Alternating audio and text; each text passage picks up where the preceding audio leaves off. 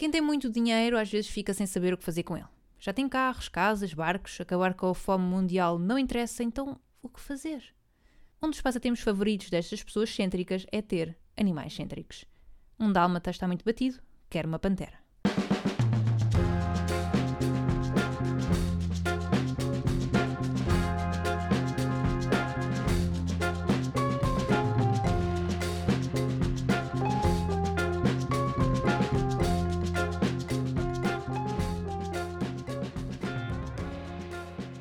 Olá, bem-vindos ao podcast Bué Fixe das Internets, o Parece Mentira, e bem-vindo a 2021, meu Pips Ocidental! Ou Feliz Ano Novo de 4718 para os chineses, uma continuação de 5780 para os judeus e um humilde ano de 2013 na Etiópia. Os etíopes ainda não sabem que Donald Trump foi e já se foi presidente, ou que Portugal será campeão europeu de futebol masculino, não que lhes importe muito, acho, e que a sua mega amiga Ana Gomes, para quem não sabe que é super venerada na Etiópia, candidatou-se à presidência, mas as pessoas não ouvem. Quero aproveitar para destacar eh, o resultado que Ana Gomes teve, foi a mulher mais votada de sempre em presidenciais portuguesas, antes tinha sido a Marisa em 2016, que é ao mesmo tempo bom e mau. Mau que uma mulher mais votada ainda se fica apenas pelos 13%. Uh, eh, e fez sem apoio dos partidos, viúva recentemente e eu acho que isso não é para qualquer um, concordem ou não com as ideias dela. Aqui em Portugal preferem perder tempo a chamar de Hermano José, porque é 2021, mas ainda se perde tempo a criticar a aparência de políticos, diga-se de políticas, e não os seus ideais. Não concordo. Para mim, Ana Gomes é a irmã mais velha da Júlia Pinheiro, ponto assente, mas o Marcelo é um Smeagol derretido, o Mayan com alguma maquilhagem podia ser a nova bruxa da Disney, a voz já está no point, e o João Ferreira. Hum, bem, pelos vistos, as pessoas este ano despertaram para o João e ele é um sex symbol da campanha. Acho que isso também é ponto assente. E nem existe Covid ainda na Etiópia. Por outro lado, os chineses realmente vivem no futuro com os sistemas de classificação social, reconhecimento facial em cada esquina e vivem em ditadura, que é para onde parece que cerca de 11% dos portugueses gostaria de experienciar, alguns pela segunda vez. Estes não estão bem em 2021 Preferem tipo 1963 ou uma coisa assim. Nas notícias, Marcelo é presidente reeleito, ganhando em todos os distritos do país, o que significa mais 5 anos de mamilos a aparecer inesperadamente. A parte mais cómica da noite foi mesmo o Marcelo demorar praticamente uma hora de carro entre Cascais e a Faculdade de Direito da Universidade de Lisboa. Numa Lisboa nitidamente sem trânsito. Acho que uma criança que só sabe contar até 5 conseguiu contar os carros que passaram por Marcelo. Marcelo saiu de casa, perguntou se os jornalistas jantaram, o que supõe que tenham respondido que não, e atende o acidente na rua dele e depois andou às voltinhas por Lisboa. Decidiu fazer aos jornalistas jejum intermitente se eles pedirem. Já não é só presidente dos afetos, é presidente da dieta. Extreme Dieting. Obrigou os jornalistas todos a andar a passear por Lisboa. Viu-se Marcelo a passar pelo Hospital de Santa Maria. Uh, eu pensei, bem, Ok, ele agora está quase a chegar, daí até à Fedul são uns 9 minutos a pé, e ele demorou mais uns 15, mais ou menos, de carro. Andava a ver as obras de Lisboa? A fauna noturna da cidade? Se já se fez a transição para iluminação de rua para LEDs e contra quantos postos faltavam para enviar SMS ao Medina? Não, não, nada de ideias tapafúrdias. Isto não é SM. Marcelo estava literalmente a fazer tempo para os outros candidatos discursarem e depois, cada vez que ele parava num semáforo, era notório o esforço para ignorar os jornalistas a filmar a cara dele. Sabem quando sentem que tem alguém mesmo a olhar para vocês e ainda fazem força para continuar a olhar em frente, mas super desconfortável. Numa noite meio deprimente, Marcelo soube o que faltava e animou a malta. Neste momento estão 70 jornalistas e respectivas equipas ainda a ressacar da falta de jantar, a snifar arroz que ficou caído na cantina velha. Coitados, trabalham tanto para depois o Zé com a segunda classe os ver chamar de jornalista este grande especialista em comunicação, este Zé. Porque se não fossem jornalistas, provavelmente nem sabias que iam existir eleições, quanto mais quem ganhou. Sei que este episódio demorou muito a chegar, aliás, eu já tinha meio episódio de Natal feito, mas agora não faz sentido. Tal como não faz sentido continuar a desejar bom ano novo às pessoas no e-mail ou até neste podcast. Uh, neste momento é dia 28 de janeiro e. pá, já passou um bocadinho.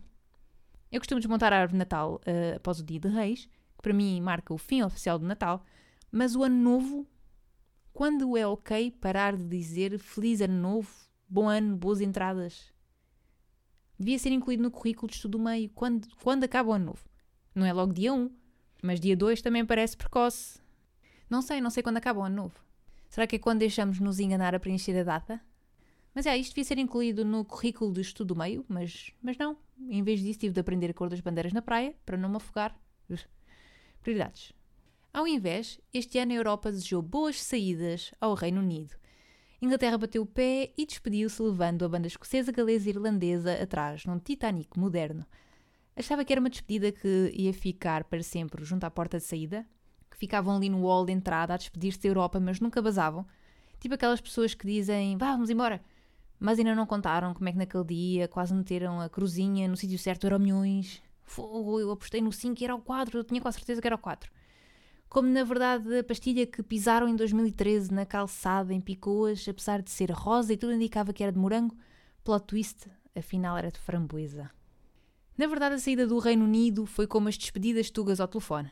Vá, beijinhos, tchau, tchau. Boa noite, dorme bem. Vá, beijinhos. Abraço, abraço grande, né? Beijinhos. Olha, manda mensagem quando chegares a casa. Cuidado na estrada. Vá, beijinhos. Olha, depois temos que combinar um café. Vê lá, não desapareças, hã? Vá, beijinhos, beijinhos, vá, tchau, tchau. Fazem assim um fade out a diminuir o som. E pronto, desligam. Demorou, demorou, mas foi. Mas quais as consequências mais imediatas desta saída super arrastada? A Rainha de Inglaterra ter de pagar alfândega cada vez que encomenda um novo vestido na Zara? Talvez. Mas a maior revolta não está aí. Os ingleses perderam o direito a consumir uma bela Sandes de fiambre à saída do Canal da Mancha e similares. Nos Países Baixos, uh, num porto onde chegam ferries de Inglaterra com caminhões, respectivos camionistas e cargas, a alfândega holandesa levou o Brexit muito a sério e à risca. A partir de agora, diga-se 1 de janeiro de 2021, não só se mantém a proibição de ecstasy, não é? Que isso já era antes, como também é proibido importar para a Europa produtos de origem animal, o que inclui carnes, laticínios e seus derivados, frutas, vegetais e afins. Na Holanda, filmaram então os agentes de alfândega a confiscar tudo o que era pitel dos camionistas, incluindo sandochas de fiambre. Um dos camionistas pediu se podia tirar o fiambre e ficar com o pão, e o polícia pensou tipo um, zero segundos e respondeu não. Welcome to Brexit. Ouch. A alfândega holandesa tirou uma fotografia com as comidas confiscadas, que é um destes cereais, talvez chocapicos britânicos ou chocopog. I, I like my chocopog with milk. Uh, laranjas uh, e afins. As compras do dia dos agentes alfandegários estão feitas para o mês. Já ninguém leva marmita para o trabalho. Os camionistas, coitados, lá têm de comprar comida holandesa se não querem quebras de tensão. Que... Pronto, a cozinha não é bem conhecida pelo seu sabor, mas, bem, mas eles também estão habituados. Viva o cozido! Também faço um apelo ao pessoal das relotes, das farturas, da castanha, que existe oportunidade de negócio nas fronteiras com o Reino Unido. Aproveitem. Eu acho interessante esta estas fases que o Reino Unido tem de se isolar do mundo e dos mais próximos geograficamente. Eles têm noção que moram numa ilha. Críticos dirão: Oh, mas eles têm a Commonwealth. Então eles que fiquem à espera de uma sandocha de fiambre da Austrália. Sabem diferente, certeza. E não é por serem de canguru. Tem uma textura tipo algodão doce. Pulamos do UK com a energia do ecstasy que não passou fronteira para a Colômbia. Terra da Shakira, terra onde civilizações há 3 mil anos atrás já comiam bolos de quinoa e comercializavam coca. Hoje estamos muito com as drogas, vou parar. Terra das selvas, das Farc e de Pablo Escobar. Eu disse que ia parar com as drogas neste podcast, mas menti. Pois é, trust no one. Seja porque tens um pouco de cultura geral, seja porque viste narcos, uh, Pablo Escobar é um nome reconhecido mundialmente polémico. E toda a gente sabe o negócio a que se dedicava e de onde vinha o dinheiro. Não era a traficar as sandes de fiambre dos ingleses. Não era dos escravos, porque toda a gente sabe que esse coube aos tugas. Era tráfico de droga. Mas, mas, mas dos muitos legados deixados por este senhor, salvador para uns, hiper mega criminoso para outros, há um que é inesperado. Eu faço este podcast de notícias totós e mesmo assim não adivinhava a herança que Pablo Escobar deixou ao povo da Colômbia. Quem tem muito dinheiro às vezes fica sem saber o que fazer com ele. Já tem carros, casas, barcos, acabar com a fome mundial não interessa, então o que fazer? Um dos passatempos favoritos destas pessoas cêntricas é ter animais cêntricos. Um dálmata está muito batido, quer uma pantera. Um canário é só triste, quer uma orca. Mas uma orca a cores, que isto dos filmes mudos já passou. E Pablo seguia esta linha de pensamento, tinha o seu próprio zoo. Depois de Pablo Escobar morrer em 1993, as autoridades trataram de desmantelar a mansão onde vivia, os vários pertences e o zoo. Mas o que fazer com os hipopótamos? Ele tinha vários hipopótamos no seu zoo. São animais grandes que, caso não saibas, em nada se assemelham à hipopota nem à hipopótama do filme Madagascar, não te dão prendas, a sua melhor amiga não é uma passa amarela com roupa que todos os anos cresce em falta de estilo e que perdeu as asas. Mente silêncio para a Leopoldina. Não cantam, não sabem dançar. São matreiras, as hipopótamas e seriam a capa da Maria todas as semanas se fossem honestos. Porquê? Porque os hipopótamos são dos grandes animais que mais matam seres humanos todos os anos em África, mas deixam que os leões e os tubarões brancos fiquem com a fama. Suas falsas. Hollywood enganou-nos. Em vez do filme Jaws, devia ser uh, Four Teeth, quatro dentes. Ou Perigosas Orelhas Fofinhas. Ou ainda Twerk Assassino. Porque imaginem o hipopótamo fazer twerk ao pé de vocês assassino. O narcotraficante tinha quatro hipopótamos, três fêmeas e um macho. E enquanto os restantes animais uh, foram para zoos, outros zoos por aí, não de outros narcotraficantes, esperemos nós, os hipopótamos ficaram em liberdade a andar pela sua propriedade porque ninguém queria lidar com o twerk assassino.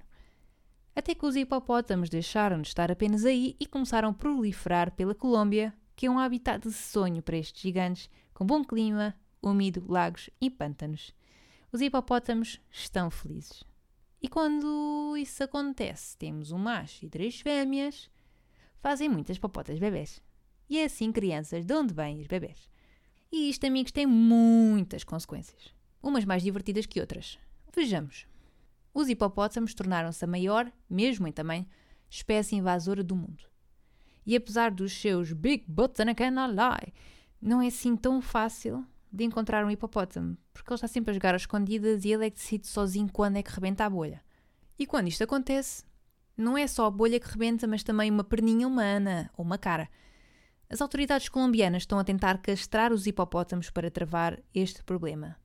Mas, outra vez, não é assim tão fácil cortar a fonte da fertilidade, digamos assim, de um hipo. Hipopótamo é super longo, é hipo agora. Para os adormecer, uma história não chega, ouvir o Quintino Aires e querer desistir do mundo também não, por isso são precisas grandes doses de tranquilizadores só para um macho. E não acaba aí. E encontrar os testículos no meio daquela montanha de animal. O tamanho não é proporcional ao corpo. Mas uma consequência engraçada é que os colombianos, apesar do perigo iminente levar com o cafuné de hipo, que dá outro nome do filme, Extreme Cafuné, os colombianos adoram estes animais. A antiga herdade de Pablo Escobar foi transformada num parque de diversões e as pessoas vão ver os hipopótamos no lago, que agora tem lá cinco, só no lago. E não, e não são aqueles quatro, não são os originais, não são os Original Four. Vende-se souvenirs, lembranças e tornou-se basicamente a mascote do sítio. O que deve ser uma lufada de ar fresco, porque imagino que antes o símbolo local era aqueles contornos a branco de um homicídio. E um hipo é, é, mais, é mais fofinho. O plano das autoridades é castrar o máximo possível e extraditar cerca de 30 hipos por ano. Mas quem é que quer um? A África não quer, está satisfeita com o que tem. Os Jesus. Não sei se há assim tantos Jesus no mundo para este, esta quantidade de hipopótamos. Estima-se que até 2040 a população hipopótama atinja os 1500 indivíduos. Parece-me demasiado. E como se Pablo Escobar não tivesse feito o suficiente, deixou a souvenir da invasão de hipopótamos. Deliberado? Não sabemos. Os colombianos estão felizes com esta substituição, depois do Pablo levar um cartão vermelho. Mas até quando? O que fazer com estes hipopótamos? És tu que tens a solução? Queres adotar um? Ficam super bem num quintal, a apanhar ratos com um gato, a levarem-te à faculdade ou no trabalho para não ir sozinho ou sozinha. Vem com um sistema anti-roubos. Um, se lhe mostrares uma Madagascar o suficiente, pode ser que o teu hipopótamo vá para artes? Nunca sabe. E se a Colômbia tem problemas complexos, Portugal tem soluções simples. Se não és super rico, pode acontecer a situação em que vais a ver montras e vês uma mochila ou uma trotinete elétrica ou uns ténis do Lidl e pensas em comprar. Porque gostas, gostas do que vês. Mas depois pensas novamente e percebes que o mais sensato é não comprar, porque, enfim, não há mais dinheiro no orçamento do mês ou é melhor priorizar para gastar no novo iPhone igualzinho ao anterior. Pior é quando se vai a lojas de móveis e coisas para a casa, e especificamente para jovens adultos em diante, e fica-se com a vontade de mobilar todo o metro quadrado, comprar um quadro básico com folhas e outras molduras vazias para o corredor, um novo piaçaba, acessórios para o guarda-roupa para separar a piuga vermelha da Bordeaux. Tanta coisa. Isto tipo em lojas como o IKEA ou a IKEA, que fazem staging de quartos, cozinhas e afins, é, é difícil. Quem não se teve já de super controlar neste tipo de lojas? Uma pessoa entra, rouba lápis e depois é sonhar, começar a imaginar que tanta coisa ainda falta para completar a casa, coisas que não sabias. Eras, eras ignorante antes de entrar na loja e agora, e agora sabes. Mas como tudo na vida, este sonho vem com preço. Aquelas estantes com nomes escandinavos não são grátis. Mas há pessoas que não deixam que nada se ponha entre eles e o que querem comprar. Um homem de 36 anos foi vítima desta mesma armadilha do sonho que não quis acordar. Vi duas poltronas lindas, lindas no IKEA de Matozinhos. Virou a etiqueta e viu o preço. 458 euros. Sem cheta na carteira, fez o que muitos pensam, mas não ousam. Trocou as etiquetas das poltronas por duas etiquetas de almofadas, cada uma a 5 euros. Logo, as poltronas custariam um estrondoso valor de 10 euros. Grande desconto. 97,82% de desconto. Esperto como este senhor era, foi para as caixas de pagamentos automáticos, pagou os seus 10 euros como bom cidadão, como estava marcado nas poltronas, não foi ele que decidiu, e vazou. Mas o segurança, e isto imaginando que Provavelmente isto é mais comum do que nós pensamos, mas o segurança estava atento e apanhou um malandro, cujo único crime foi querer decorar bem a casa e sonhar demasiado alto. As poltronas não só ficaram no IKEA para ele chorar cada vez que lá passa, como ainda pagou uma multa de 2.240 euros pelo crime de falsificação e burla e 500 euros de danos não patrimoniais ao IKEA. Porque eles oferecem almôndegas de cavalo baratíssimas e é assim. É assim que se paga. Não pode ser uma amizade unidirecional. O IKEA tem sentimentos no multinacionais, em muitas línguas. Este senhor foi muito ambicioso. Podia ter trocado por algo mais barato, mas não escandalosamente barato. Ou tinha levado uma poltrona de cada vez, ou ainda eu acho que se era para estes fechos, mais valia tentar logo roubar, a sério. Por acaso, se alguém assaltar o IKEA e rouba uma mobília considerável e tem o carro no parque subterrâneo, este assalto tem um grande anticlimax, é uma correria adrenalina a roubar cenas e ah, bem maus, rebeldes cenas. Mas depois o elevador é tão lento. Sou só eu que acho aquilo tão lento. Tipo, uau. Eu tenho uma preguiça. Ia-se passar, tocar no botão de pânico para parar aquela porcaria e ir pelo cabo do elevador de tão lento que aquilo anda. E depois era chegar ao parque outra vez e uma correria. Depois de ter demorado 5 minutos no elevador. Muito interessante. Dava um bom sketch. Ouviram aqui primeiro. Agora, vamos fechar os olhos. Respira fundo duas vezes.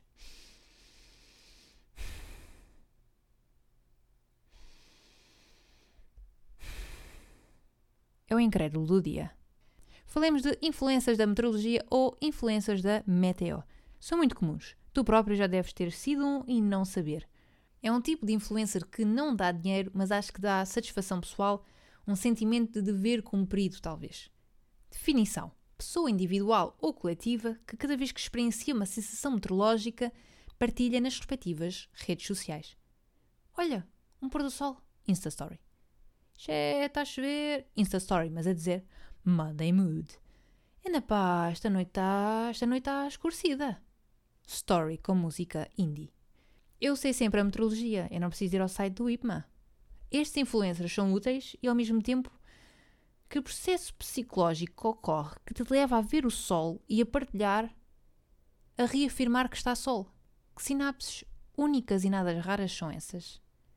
É quando as pessoas dizem que o sol está quente. E ah, bro, isso é a única cena que o sol faz. É estar quente. Eu não consigo pôr lá a mão. Acho que ninguém consegue, só experimentando. Mas eu acho que os favoritos dos influências da Meteo são arco-íris, então se for duplo, uh, ramboia. E claro, um pôr do sol, um crepúsculo, fotos só do céu laranja ou rosa e se tiver umas nuvens, delícia! Mas para mim, partilhar que está a chover é a pior cena. Sim, chove, chove, é verdade. Consigo ver, consigo ouvir, sentir porque está amanhado e é chato. É mesmo a tua, pá. Chove e para a vida. Olha o inglês fazer partidas que está a chover. Mas claro, eu também já fui vítima disto. Às vezes caio na tentação de influenciar-te com a minha meteorologia. É assim. A lição desta pequena reflexão é perceberes que todos nós temos aquela costela de básico ou de básica. E se fazes meteo influencing, talvez sejam duas costelas de basicidade. Não tenhas vergonha. Declara que és um hashtag influencer da Meteo. E terminou, já não há mais, não chores, tem calma. Este foi o incrédulo do dia. Se algum assunto te faz comichão e não é uma irritação na pele do tecido da camisola manhosa ou daquele abacate que vende bem, era uma pera estragada, envie sugestões para o Instagram ou no Twitter, está na descrição deste episódio e dos outros. Arrumamos mais um Parece Mentira, o primeiro da década dos anos 20. Até agora não está a ser os novos loucos anos 20, a não ser que todos os dias tenhas uma rave no corredor. Eu não posso ter raves como o cão passa-se. Eu bato uma palma e parece que ele me está a ver assassinar os 101 dálmatas e acordar o outro para o jantar. Se quiseres e não tiveres nada para fazer e ambos sabemos que tens tempo livre suficiente, partilha o podcast com os teus amigos, inimigos, o vizinho do lado que é músico clássico e todas as 3 da tarde é hora de ouvir Flauta Transversal. Proteste, não andes a pegar Covid por aí. Se é para pegar algo que seja herpes, beijinhos, abraços, três queijos frescos e uma sopinha quente, fica bem.